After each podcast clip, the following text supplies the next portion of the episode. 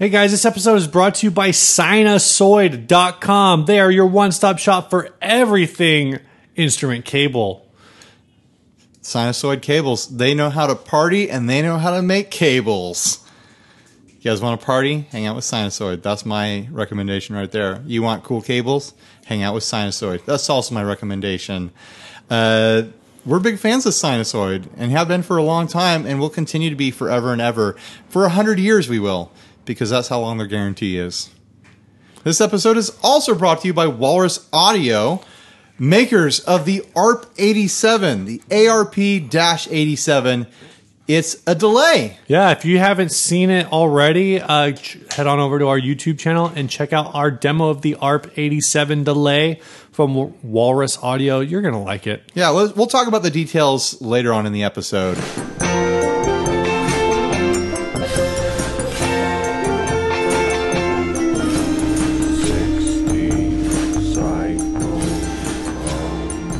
Hey, this is Ryan. And this is Steve, and you're listening to 60 Cycle Hum, the guitar buying, selling, trading, fixing, modding, breaking, reviewing, playing podcast. All right, we're back at it, and you nailed it, Steve.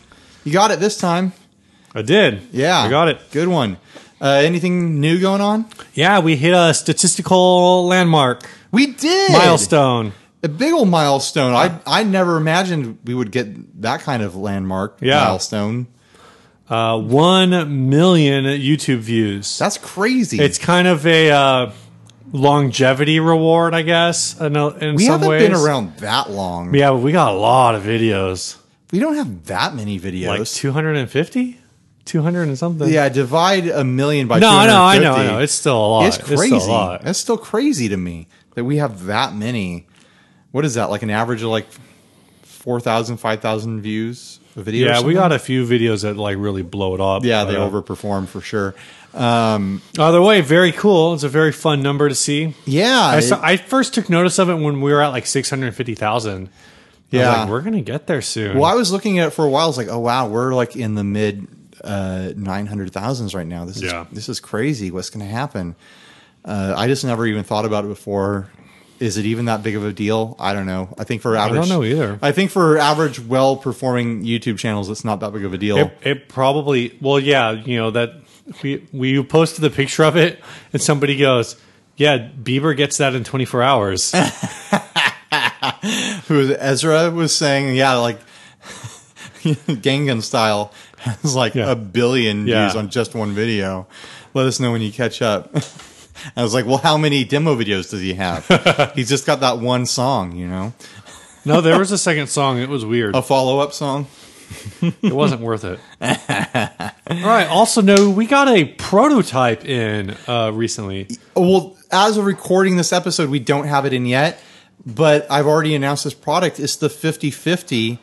Um, it's a drive pedal that uh, I worked with Leon from Pelican Noise Works on. Yep. And it's got our branding on there. It's a 60 cycle hum pedal. And so we haven't even talked about this. Presumably, the money that we make off of it is going back into the show or into our pockets. What makes you think we're gonna make mo- any money off If of it? If we sell them, we're going to do something with the money. I don't know. yeah, so we're yet. doing an initial run of what 50 pedals, I think. somewhere around there. Um, uh, Inner Circle gets first dibs, obviously. And we don't know what the price point's going to be yet. We haven't figured it out. We got to sit down with the math and, and kind Yeah. of- By the time this airs, we might have that figured out. I'm not sure. But uh, the uh, the Inner Circle is going to get some hookups with this. Usually with merch, the Inner Circle- Circle gets it for free. This is like a product. It's more than merch. So Yeah. what's going to happen is they're actually going to pay cost for it, what it costs us to have it produced. Yep. Um, and then everyone else is just going to pay the normal price. We haven't even said what it does yet. It's a uh, dual DoD 250. Basically, yeah, Volume and tone on each channel. Is it stackable? yeah, stackable. And it's got uh, clipping options, right? Yeah, it's got tone clipping. You can either go darker or brighter with it. I haven't even heard it in person yet. As of recording this, I probably didn't get it in yesterday. probably gonna get it in tomorrow or the day after that. Uh, I don't know if I'll get around to squeezing out a demo before this episode airs. Just do a you just do like a Facebook Live with it in the yeah, Facebook group. maybe. Uh, but I'm really excited about it. We talked about this, I want to say five months ago on the show, Yeah. where um, we were talking about dual pedals dual drive pedals. Yeah. And I was like, ah, I think the only dual pedal I'd ever want would be like two DoD 250s in the same box. Because I said that on the show, I got hit by probably a dozen different builders Oh, and people who were friends of builders. Were like, hey, I'll build it. I'll this guy will build it. And you know, no, no, you know, just to any of them. But when Leon messaged me, I was like, I know for a fact that Leon gets like the sort of things that we like. We've Right. already used his stuff, and it's already proven to be high quality. And it's clear that he really understands dirt sounds and how to tweak them in interesting ways. So it was an obvious choice for me to go with Leon. Um, and he's just been really excited about this. I've been really excited. Uh, I probably spent way too much time working on the graphic design for it. I just kind of killed myself over it, but I'm really stoked to see this thing like go into production and and uh, hit the market. Even if we're making 50 of them and it can never sell them all, but I have a feeling that they're going to sell all right. We're going to price them pretty fairly, and and it's going to be a cool thing. So be on the lookout for that, I guess. Uh, anything else new you want to talk about? That's it. Those are our two things. Those are our two topics. Yeah. That's all we got. Let's wrap up the show. Later, right, guys. See ya. Oh, we're just kidding. we're just we? a bunch of jokers All over we here. got uh we got gonna hit our first ad here. Where these are two ads, they are themed. they are. Last week we had themed ads, and we have them again. Uh, just like last week, uh, where our theme was furniture ads. Uh, this week's theme is also the uh, uh, word that starts with the letter F. Yeah, it's the F word, Steve. Yeah, It's a Uh, good old regular F word. This one first rhymes one- with duck. Yeah. This first one's a Jay Turser Alex Iora signature middle finger rare El Tri must have white black. Jay Turser Alex oh it's not Iora it's Alex Lora signature guitar. Uh, apparently he is uh, the founder of El Tri and a South American superstar. I have no idea, but I have seen these guitar bodies before. They were clearing them out on Guitar Fetish like a year or two ago. I was like, ah, that's kind of silly and goofy. Like, I get it. A guitar that's making the middle finger. But what I didn't see with those GFS bodies was the neck and the headstock shape in particular. It's uh, the headstock shape looks like a penis. Yeah, I don't know why this says South American superstar. This dude's from uh, Puebla, Mexico. well, he might be from Mexico, but he's famous in South America. Uh, He's a distinguished Pueblan citizen and has been given the keys to the Miami, as in Miami, Florida. really? Uh, yeah. And uh, also has a statue in Guadalajara. Sounds like a famous dude in the uh, the Spanish speaking community. Yeah, in general. Yeah. Um, but yeah, they're referred to everywhere else as um, So I get as being a Mexican band. So maybe on top of just being like an insane guitar, the person who wrote this uh, ad is also like ignorant and doesn't know the difference between South America and Mexico. yeah, they're racist. Well, those are your words.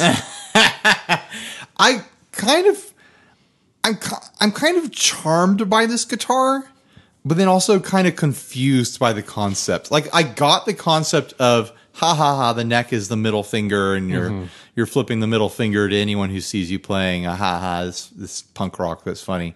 But turning the headstock into a penis I guess I kind of get it because there's a sexual connotation with the middle finger, but then it's like it's too literal in a way that's Right. pushing like you're using an abstraction for something literal. Like it's it's a weird crossover to me.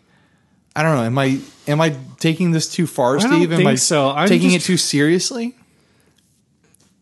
I'm just I've been I've been trying to justify this somehow by thinking like, oh well, maybe this is like a logo for something. Maybe this somehow fits in. It, I don't think it does. I don't think this fits anywhere. Like this is like only appropriate for the guy that it was made for. The price ain't bad though. I mean, it's Jay Turser though. I mean, eight hundred bucks for a Jay Turser, But it's a signature instrument. Yeah. Like if you're uh, into them, You're never gonna get this guitar elsewhere for eight hundred bucks. Sure. Like sure. It's an- and it's rare. It's an it's an accessible price for a very novelty instrument. It also explains why that body shape showed up on Guitar Fetish. Oh yeah, they couldn't sell them, so they had all these middle finger guitars sitting around. Sitting around. It's weird that the body was on there, but the the the the neck wasn't. You'd think a bunch of those necks would have showed up.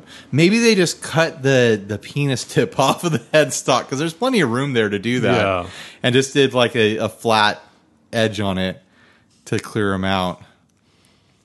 Interesting uh, guitar though, and I'm I'm excited to have found out the the backstory behind it. Yeah. All right. The second on our feature of words that start with the letter F is a Gibson Les Paul Studio that I suddenly cannot find.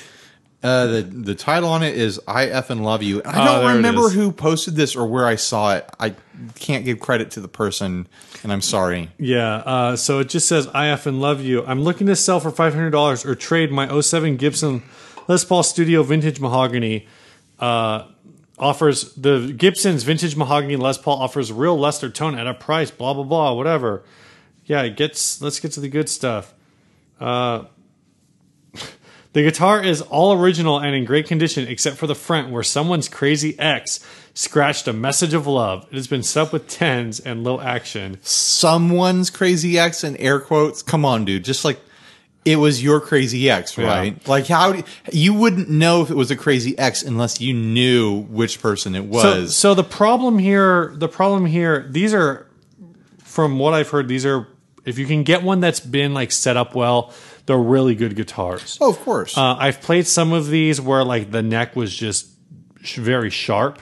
Uh-huh. But these actually came with the uh, Burstbucker Pro pickups. Uh-huh. So it's an actually a considered a nicer pickup than the Gibson Les Paul Studio model that was out at the same time. Ah, interesting. I think these were six ninety nine or seven ninety nine new, something like that. Um, so five to six hundred dollars is what I would expect to pay for one in pristine condition yeah. let alone one that says "I effing love you" etched into it. Like, Yeah. come on. it's not the worst thing that could ever be etched into a guitar. I think we've seen a lot worse on this show. I will say, like, like at least it's a coherent sentence and like like if you were playing a show and your audience is reading that, you could see that message getting them hyped.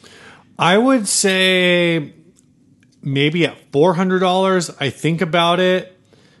I think about at least seeing this and trying to decide if I think I can sand this out without completely mangling it. This is a good candidate for a refin for sure. Like refin experimenting.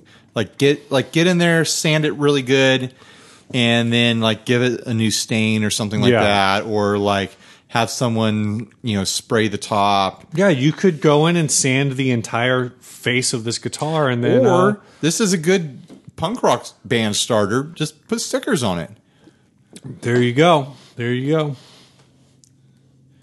But like I said, I Maybe you can get those stickers that Cole Duke found. I the Tom DeLonge Yeah, uh, yeah. starter pack. I, you know, speaking, mentioning an, an ad that we're not even going to discuss on this show. There's an ad that Cole Duke found for a pack of stickers to match the stickers that are on yeah, Tom it's all the stickers guitar. you need. Airwalk, uh, Gorilla Biscuits, Descendents, Op Ivy, Arnette sunglasses, ten foot pole, Screeching Weasel. It's uh, it's The Vandals? the 1997 starter pack. You know? Pretty much. Pretty much. Now we're gonna have to reference that ad in the uh, in the photos and the Oh, I already got it covered. Okay, there you go. So yeah, I yeah, the price is all wrong on this for 500 bucks. I think I would be interested under 350. Like if I could get it 325, I think I'd be tempted by this if it was local. Mm-hmm. Where is La Alhambra? Yeah, it's up in LA somewhere. Hmm. All right, let's tackle the topic. Yeah, this week uh, we're gonna finally talk about the uh, Walrus Audio ARP 87, kind Oh, of yeah, a, a little more in depth. Um, of course, like I said, we have a YouTube video of it, so if you'd rather just watch that and read the captions, then you can probably skip ahead a few minutes. Yeah, I just thought I'd kind of go through what I think is neat about it. Um, I mean, first of all, it's a delay pedal. Yeah, uh, that's cool, right?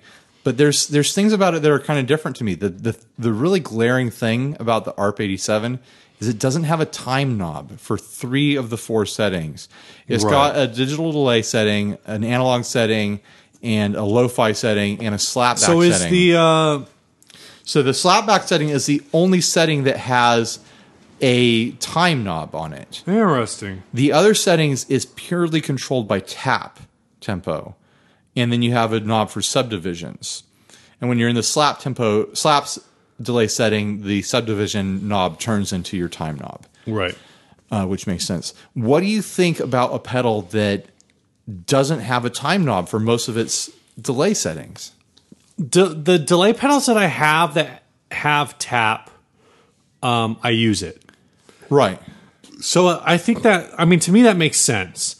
Um, obviously, I, I realize that sounds like so stupid. Like the the pedals I have that have tap tempo, I Right, use it. right. But like if my DD5 is on my board, I'm not using it without tapping something. Um, but then I use other delays without tap all the time. So I do think it's interesting that I guess it's it's only in slapback mode because it's what digital, analog, lo-fi, slapback. Yeah. Are those the four settings? Yeah. So digital, yeah, I'd probably want to use tap tempo. But lo-fi and analog, I don't know that I necessarily want tap tempo all the time for that. Now, I haven't played the ARP 87 yet. Right. Uh, I'm looking forward to uh, getting some time with it. Sure. Um, but uh, I, I haven't had a chance yet uh, to really sit down with it. Um, so so maybe that's a function that I'd be like, oh yeah, this makes sense. I've used it live already, uh, and I didn't miss having a time knob on it. And because it's it's a digital delay pedal, even though it's got the those other settings, but they're Right. like modeled. But I- it's digital in the way where like even if it had a time knob, it wouldn't rack and make spaceship sounds. Right. Like if you Okay. if you change the tap tempo in the middle of a long delay, it just kind of cuts it up funny instead Oh, of okay. instead of doing a uh, a pitch shift on it. Right. So I feel like with that design, I don't miss having a time knob at all because if there was if it could make spaceship sounds, then I would demand a time knob. Yeah. But it's not that kind of delay, so it doesn't bother me that it's not there, which is interesting. I've never been like presented with this quandary before where I've been like, man, a a delay pedal without a time knob. That's so weird to me, but it works. And it makes sense because that's how people play with delay pedals now. yeah. Like that's just how most people use it. And also, I, I messed with it today, and I figured out that I can uh, connect it to the uh, the Walrus Monument for the because it has a tap out, Oh. so you can bridge the taps and, and sync them. And I'm I'm assuming you can bridge taps with other tap enabled pedals that have tap outs. That's interesting. So that's fun. I was having a lot of fun, and then you can set different uh, divisions on it, so you can have a faster division on Right, right. the Of course. tremolo versus the the delay. But yeah, it's a really interesting pedal. I've been having a lot of fun with it. Uh, it has a bunch of other controls. It has a, a tone control for your repeats. Mm-hmm. Um, I think it's interesting that it doesn't go uh, all the way wet, like your dry signal Right. is in there untouched the entire time, and the the mix control or the volume control just brings your delays up to the same level as your dry. Um, a lot of interesting design choices on it, but then like it works. Like I used the thing live on Sunday, and it was like always on, and I was super happy with it. And I just can see myself getting a ton of use out of this pedal. I don't know. I'm still processing it. A lot of interesting design decisions with this thing, but then it sounds really good and it works. I'm just like, Yeah. kind of scratching my head and like wondering, like, if the way I've thought about delay pedals is, you know, in flux now. I remember using it at NAMM, and I, I'm sure they made some tweaks on it. But I, my thought on it at the time was just like, I think it's going to be a really cool entry into the compact uh, delay market. And you know, somebody on one of the forums uh, a couple weeks ago was like, my uh, Line Six Echo Parks going out. I don't want to get a pedal with an external tap tempo. My preference would just be to get another Echo Park, but I know like if I buy a used one, it's you know I'm taking that chance that the actuator could wear out again. Right, right. So what are my options for uh, built for uh, delays with built-in tap? And basically, you've got the um, the Echo Park, Uh-huh. the JHS Pink Panther that just came out, Right. um, the Alexander history lesson, Okay. the Boss DD7, DD6, and the Digitech Digidelay. But all of those are ones where you hold down the pedal and then it goes into tap mode and then you tap. The EHX uh, Canyon has tap, and you don't have to hold in, but when you're tapping, it turns the pedal on and off as you're tapping, which is weird. Oh yeah, that's Uh, but really the- weird. I've been having a weird experience with the Canyon where like it sounds good when I'm playing alone, but then in a live mix, like I have a lot of trouble dialing it in. That's weird. But it just doesn't fit right in the mix, I don't think. But then the uh, the ARP just was Just works. just works. Yeah, and well- I can't expl- I can't explain what it is about one and another where they don't work. It just works for some reason. The other one just doesn't work. Yeah, I told the guy I was like, "Look, like just wait like another week. The ARP 87's coming out. Like, there's going to be a demo on my YouTube channel. Yeah. Did I mention my YouTube channel has over a million views? A million. I mean, come on. One point zero million. Yeah, so I'm I'm I think I'm gonna do a extra demo here soon because I've just been impressed with the last couple pedals that uh, that Walrus has sent me. Like they have become like mainstays on my board.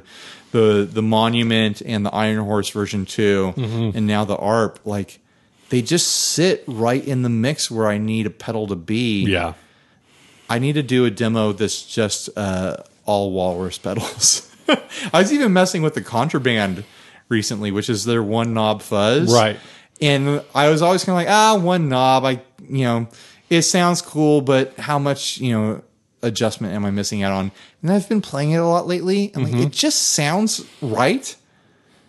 And yeah, it's one knob, but then it has a tone switch, bright or dark. Mm-hmm. What's the other control that's missing? Gain. I can control that with my guitar's volume if I really Yeah. want. And if I'm honest, I've never run a fuzz with the gain less than all the way down. I, I like you know I think fuzz fuzz is one pedal uh, or one class of pedal where volume like as long as the volume has a decent range, yeah. having um volume with like just a set gain level like makes sense. It does. Like, or I if you really want two gain levels, like just you have like a switch or something. I'm not going to turn the gain down on fuzzes. I turn them up every time. I've just been kind of fanboying out over Walrus lately, which is interesting because I've had a bunch of Walrus pedals around for a while and I've always been like, ah, these are great. But then I don't always populate my board with them. right. And suddenly I've got three and four walrus pedals on my board at a time now. And it's just, they're making sense to me all of a sudden. I don't know.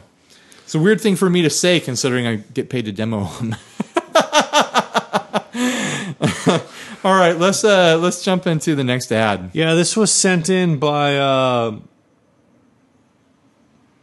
Who sent it, Steve? Ah, just kidding. This was sent in by Jamie Davis. Uh, this was on, found on his local Nashville group. Um, this is four guitars, two electric, three or three quarter child size, dark electric thirty dollars, blue twenty dollars, wood acoustic fifteen dollars, black seven dollars. Yeah, you know, these guitars are good for a three quarters of a child. Yeah, Yeah. Uh, only only XL me by phone. Uh, no IMs. Phone. Oh, phone number. I should probably take that phone number down. Whoops. 30, 20, 15. I, we usually leave the phone numbers in, whatever. Yeah, who cares? 30, 20, 15, 5, all for $60. The, so the first thing I'll say is um, so the first issue here is uh, There's only pictures of. Oh, there's plus six. So maybe there are pictures of the rest of the guitars. But there's two pictures right off the bat that don't make any sense, and it makes me think that the guy accidentally posted the wrong pictures from his camera roll. Well, the thing I don't understand about this is I look I, now that I'm looking closer at it, the picture in the that because this is a Facebook ad, the profile that pi- that posted it doesn't even match the uh the picture of the dude, but it does match the name. So Yeah, the driver's license doesn't match the other picture either. Like, who's this person? well, that just looks like an old picture. Do you have? Oh, any uh, by the by the way, there's a picture of the of a guy's driver's license in the ad with his driver's license number. Yeah, so that's what I was saying. Like, so the version that we'll post up, like, we usually leave phone numbers in for ads. just because Uh, who cares? Like, we're we're taking this. Uh, we're we're gonna take the all that other yeah, yeah, information that you can use to steal somebody's identity. yeah. This guy puts it all. Why would you put your driver's license on a Facebook buy sell trade? And there's also a picture of some dude standing with a cardboard cutout of some lady. Like, who's that supposed to be? I have no idea who that lady is. some blonde lady in like a dress. This is in Tennessee. For some reason, my gut said Lorrie Morgan. Not that that means anything to you. I don't know who that is. Uh, she was a singer. I think maybe she was most known for um, that song, uh, "Something in Red." Did she do that song? I don't know. but anyways, this is actually yeah, "Something in Red." You know that song? I'm looking for something in red. This is No? okay. actually an ad for six guitars. Yeah, Uh, the first two pictures are not guitars. No, guitars. four guitars. Four guitars. Four guitars. Uh, two electric and then two acoustic guitars. Uh, the two that we have pictures for are first acts. So I'm assuming the other two are first act as well, uh, or something similar. But for sixty bucks, four guitars. I don't know. That's a that's worth a gamble. Yeah, I, you know, it look at least the two electric guitars are first act. They're kind of the cool looking Uh, ones but you too. kind of like you know what you're getting in there for. If you're looking for stuff to like rebuild, mess around with, Smashers, you know, smash, uh, retire, whatever, uh, firewood. parts buckets. Uh, you know, actually, if you looked at these as parts buckets and you're able to f- get some a few decent parts off of it, get like some tuners. Get you know the the bridges on these are they're hard strat bridges. They're probably gonna be fine. Pickups, pots. Yeah, You know, tune uh, uh, strap pegs, uh, neck plates. neck plates. Yeah, all Yeah, that you'll sort of probably get sixty bucks worth of hardware off of these. yeah, and then turn the rest into like a beautiful lamp or you know like a coffee table. Definitely a first at coffee table. referencing our last episode. Uh, so yeah, the price isn't isn't wrong at all. The price is great and fun. It's just confusion over like why. why did he post these very personal photos in a Facebook ad? It's almost like Facebook grabbed.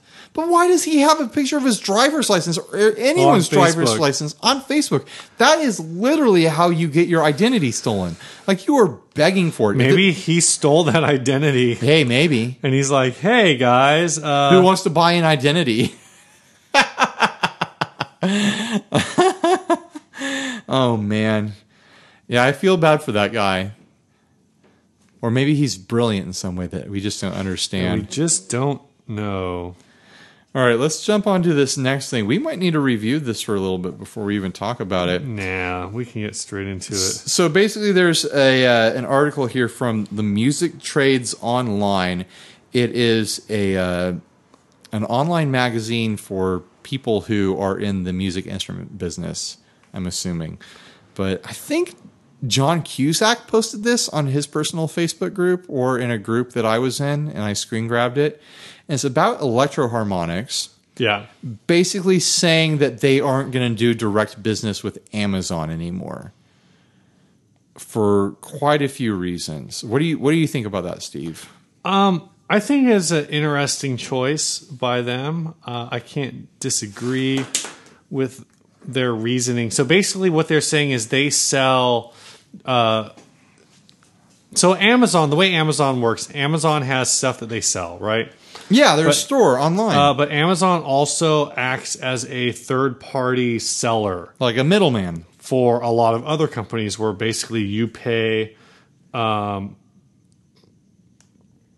uh, you pay uh, Amazon to host your storefront. Right. Um, so what EHX was doing is EHX was selling to Amazon. Amazon was an EHX dealer. Yeah. And uh, the issue that they ran into that Mike Matthews is saying, like, okay, buy Amazon, uh, is that Amazon's policies would change very frequently. Uh huh. And as a builder, um, it would uh, it would like frustrate them one to always have to keep up with these policies. The other thing that was frustrating, it sounds like for them, was that um, they're they were active in trying to find other dealers that were selling below map. Now that's already a problem in itself. It's a big problem. And there are retailers that do this all the time, and sometimes they find creative ways around it by saying like, "Oh, buy the demo version of this pedal. We only have like three of them, but it's like the same three demo pedals like every month." Yeah, yeah. Uh, it just always seems a little weird. Uh, so they don't have the price, so they're not technically violating MAP, but you know, we we have a little bit of a behind the scene view with with gear companies now. I've had conversations with people, and there are sketchy things that happen with retailers and you know map pricing and whatnot. There are companies that are out there right now that are online retailers who may be saying, selling through Amazon or not, selling directly through their sites or other places that will come up with new fictitious business names yeah. and sell their inventory below map Yep. but then the builders will be able to like look at the product and see like the serial numbers or see other information and Yeah. be, and be like huh funny yeah that that that pedal went out with an order to this company and now they're selling through a different online retailer Yeah, no, like what Ryan's describing is like hundred percent on. Where like we literally were in a conversation with the builder where he was like, "This store that's selling these four pedals, they posted the serial number. Those were limited edition exclusive pedals. Right I traced the serial numbers. They never sold for the company that they I sent them to. Like these are this company's just like transferring it to like an off brand, like an Yeah. off ca- subsidiary, they secret came up they came up with a different store name on reverb and now they're yeah, like trying to sell So so this is a thing where the the problem with this, of course, is is retailers set up minimum advertised pricing. The reason for this is so they don't outcompete themselves. Yeah. So if you buy direct from Earthquaker, a pedal might cost you like $140. Well, if you buy that Earthquaker pedal from anyone else, it's going to cost you $140. The difference is that when you buy direct from Earthquaker versus uh, whatever store, er- if you buy direct from Earthquaker, Earthquaker's getting all of that $140. Right. If you're buying from another shop, that shop is getting a cut of that money. sometimes the cut is significant Sometimes that too. cut's significant. So sometimes, like if you're buying a pedal for again $140, that maybe like $60 of that is going to the retailer, and the other $80 ends up Yeah. with the the It's a actual builder. big cut Um, and sometimes like you don't have a choice. Sometimes you know it's tough. Uh, I know people. This has been a big criticism of Strymon. Not to get too far off topic, that like you order something from Strymon and it takes like a week to ship, and they they're they ship ground and all this stuff. But if you buy it from you know retailer X and they have it in stock, they're going to ship same day or they're going to ship next day and they're going to ship priority, so you're going to get it Right. Like if you order on a Monday, you're guaranteed to have it on a Friday, so you right. can use it the following you know weekend for your gig. Yeah. Whereas if you buy it direct, you might be Well, if it's Strymon, you're going to use it Sunday at church. sure, sure, whatever. I didn't want to say that, but that you mentioned. So, so all this to say that there's this there's this really like crazy retail game going on, but Amazon has the resources to constantly be checking minimum advertised pricing on any of their products that they have minimum advertised pricing deals with. And then what apparently they're doing per this article um, is uh, they are going in and they are um, they're either finding stores that they host that are alias stores that are advertising below map and then adjusting their own prices to that, or they're just Right. like googling it or whatever. But but basically They have an algorithm or something. so like so again, like here's the situation: EHX is selling. Gosh, I, I don't know their prices offhand. They're selling a pedal for 150 dollars. I don't Right, know what right. pedal through Amazon. A third party retailer comes in with an untraceable name, or at least not a not easily traceable name, Right, right. and is selling the same pedal for 130 dollars. So Amazon automatically drops its price. Says, well the minimum advertised price isn't what we agreed to. It's this other price that this other store is. Drops the price faster than EHX can react to it and figure out like what's going on? who's jacking us, basically. I Uh, mean, and it's like a huge temptation for these like third party sellers. Be like, like you mentioned earlier, like a, a you know, like if a pedal's 140, like the original manufacturer might only get 80 out of that when they sell through a different store. Like the store is going to take 60 bucks or something like that. Yeah. Like that's a big cut. And that store is looking at like, if I'm any bit cheaper than any other store, then I'm going to get all the sales and I'm still going to make a profit. So it's a huge temptation to be the company that is selling for five bucks cheaper than MAP. But then that completely screws everyone else and it throws off the entire reason to sell to uh, third party stores, anyways. And there's other issues where uh, if Amazon is fulfilling all of the orders for all of the companies, then the stock gets mixed, so there's no way to trace it. Yeah. There's other issues where if Amazon drops their price, then for example, like I, I don't know, it, it probably wouldn't affect like a company the size of Sweetwater, but Sweetwater could go back to EHX and say, "What the hell? Amazon's selling for twenty dollars less than us. Like our price, like one fifty is supposed to be minimum advertised Yeah, price. yeah. No, Why screws- is Amazon doing one It screws everyone all the way up the, the food chain. Uh, when someone when someone goes below MAP. apparently Amazon also has like a return policy where Yeah. You know their return policy is very gracious, but the way it works is uh, when you get a return from Electro-Harmonix, they send you an RMA, and then your pedal goes straight to Electro-Harmonix. When you get a return from when you do a return with Amazon, Amazon sends the return label that go then the pedal goes to uh, goes like to Amazon and then that goes to EHX or whatever. But on a return, Amazon is charging Right. EHX for They're the not- for the return shipping. yeah. So So it's like a double shipping bill. Yeah. And then like EH like if you return something to EHX, they ask you like, "Oh, what's wrong? What's going on? How can we fix it?" You return something through Amazon, I bet it just shows up at their door and they have no idea what's going Yeah. on.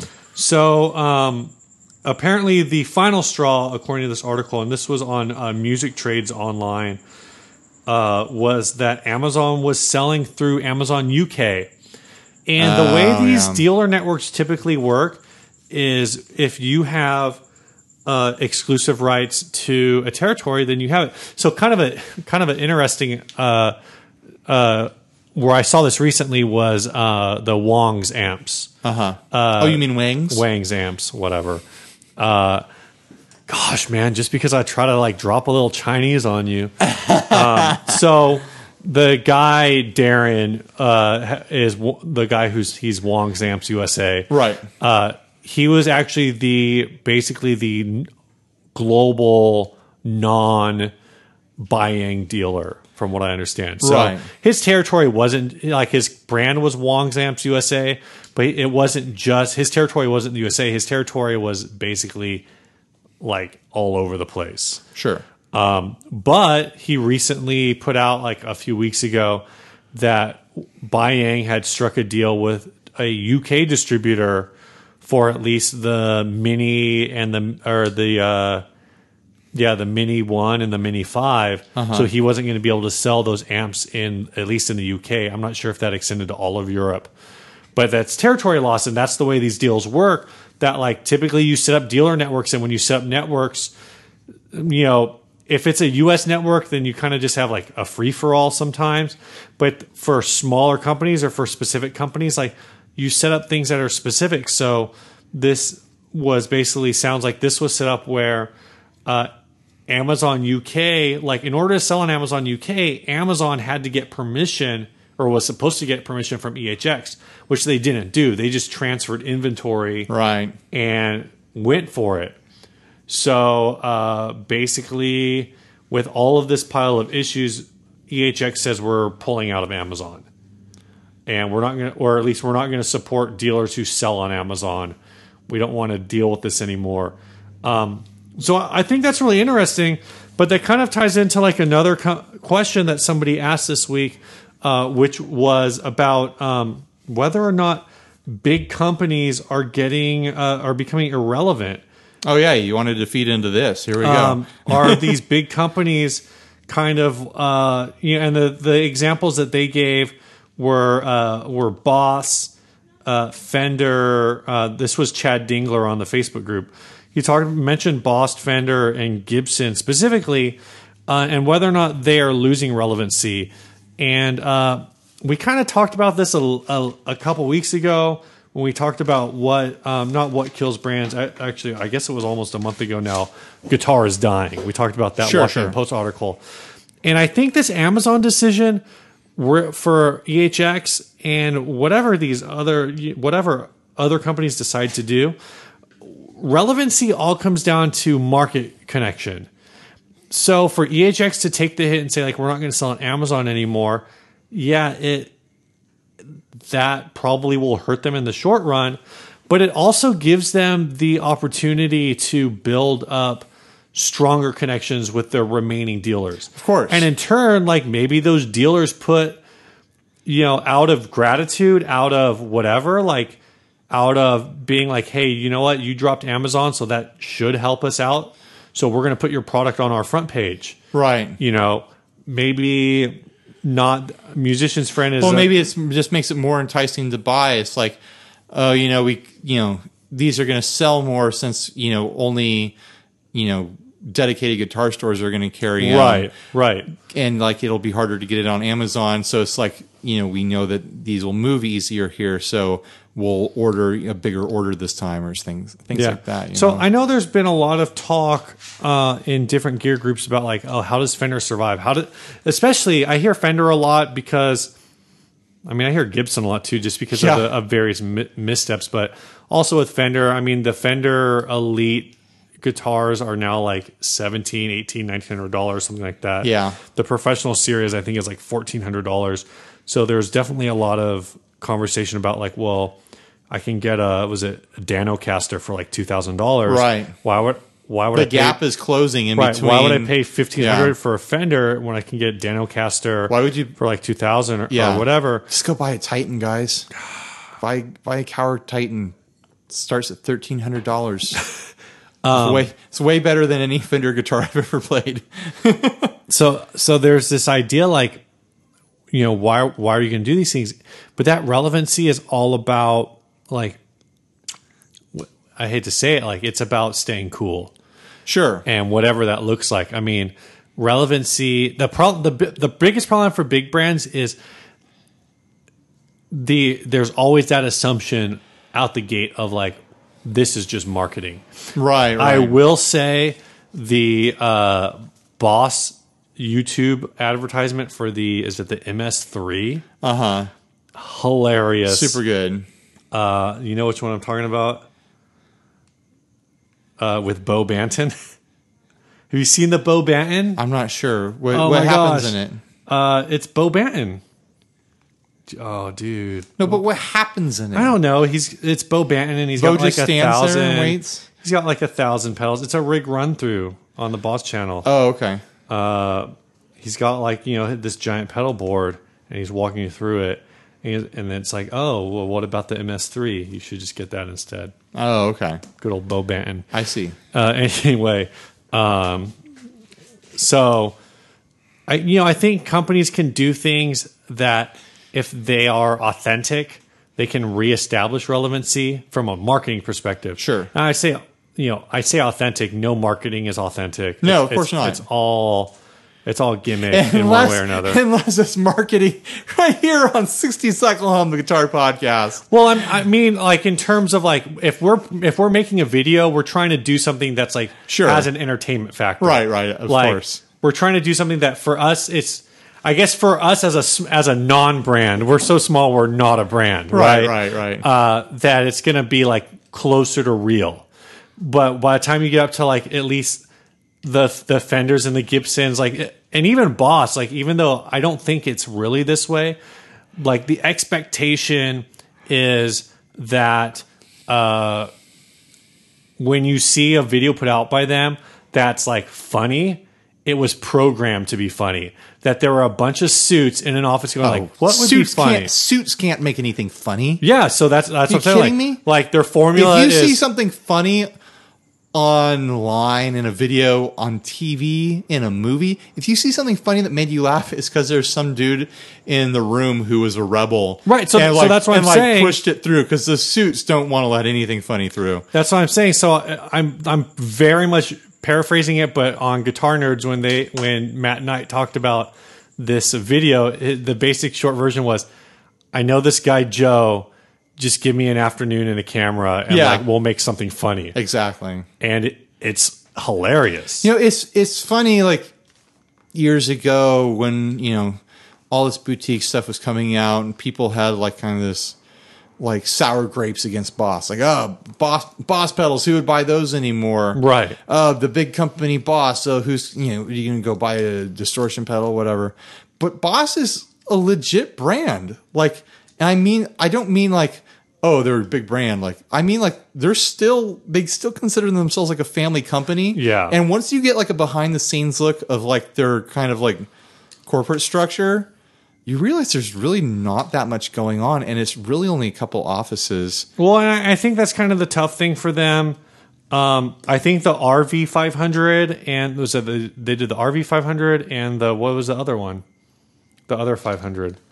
Well, they've got the the DD 500, and they've got the modulation 500 for MS 500. I forget the I for, It's a modulation pedal, Who wrote this scene? but they you know they are obviously big enough to have the resources to get like these grand scale kind of designs done that you know are basically computer The pedals. MD 500 is the MD500. modulation. So you got the MD, the DD 500, And the RV. RV 500 now, and that's something that But people have asked for for a long time. they're still like they still consider themselves like a family brand. Yeah, you know, yeah. like there's you know everyone who works for the company knows the names of everyone else in the company. It's you probably would be surprised that the size of the company is not that much different from like like an earthquaker devices or something like that. Like I don't know for sure, but I wouldn't be surprised if their if their employee count was in a similar It's range. definitely smaller than I think it's smaller than you think. It's probably bigger than Earthquaker, but it's smaller than Oh, most people think. I'm sure it's bigger than Earthquaker, but I'm I think that it's going to be smaller than most people assume. Yeah. Like you think like Boss Roland, and you're like, oh, these people must have like this company must have like you know a thousand employees or something Right. like that. There's I I really don't think it does. Yeah. Um, so again, that's that's kind of my thoughts on relevancy.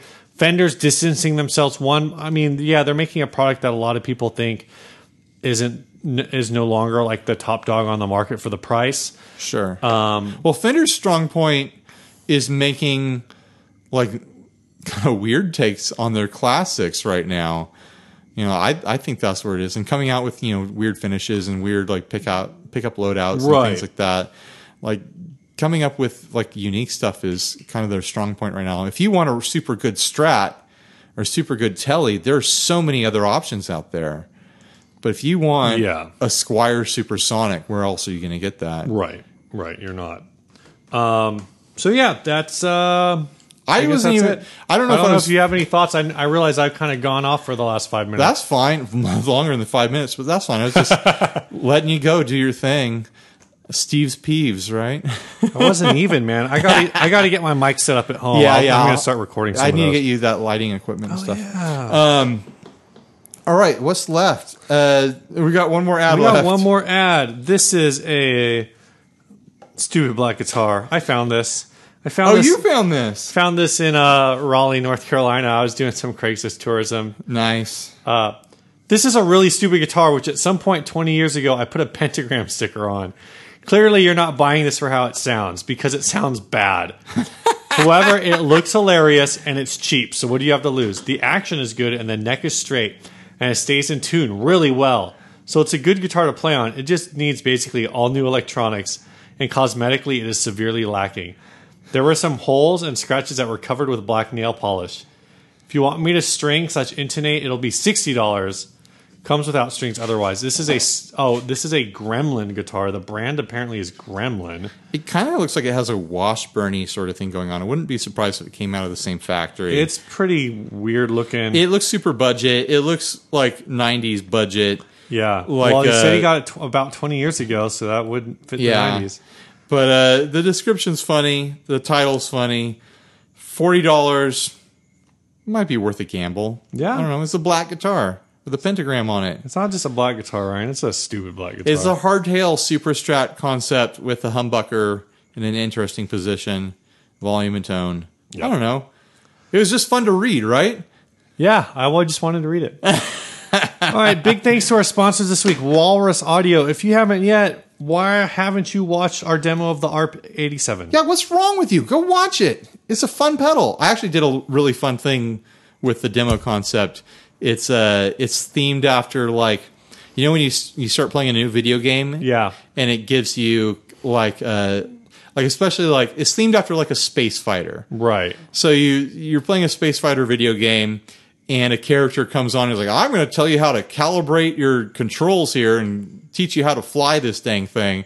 And like the first two missions are all you just learning how to use it. Yeah. So I kind of theme it after that part of a video cool. game. I'm looking forward to it. Yeah, you're gonna like it.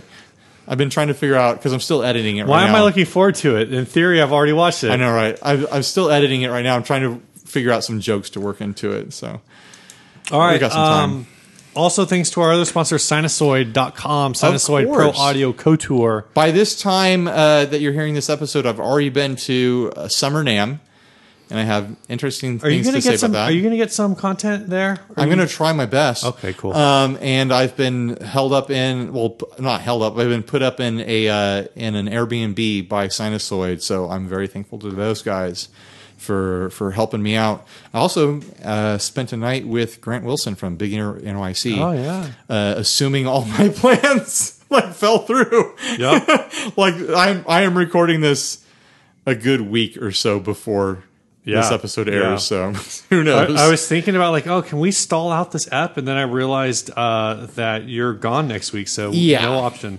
yeah. Um, so yeah, uh, and then this week's song was sent by Joey Chamblee. Chambly, Chambly, we don't really know. Chamblay, Uh, Chambly Chamblay, Joey Chamblay. says, "Here's some songs from a band I was in about ten years ago. It was a four-piece drum, bass, electric, and acoustic guitar, and vocals. Uh, band name was Moses and Carl, claiming punk country as the genre. I like it. Uh, he played a Telly into a PV Bandit on some songs and a Vox AC30 on others. Pedals were pretty pedestrian. Uh, Ibanez TS9 Turbo, a vintage Ibanez Sonic Distortion, a Boss Super Chorus, wah, maybe a DL4 or DD3 in there. We're going to play the track uh, called Wichita. Uh, hope you guys enjoy it. Later.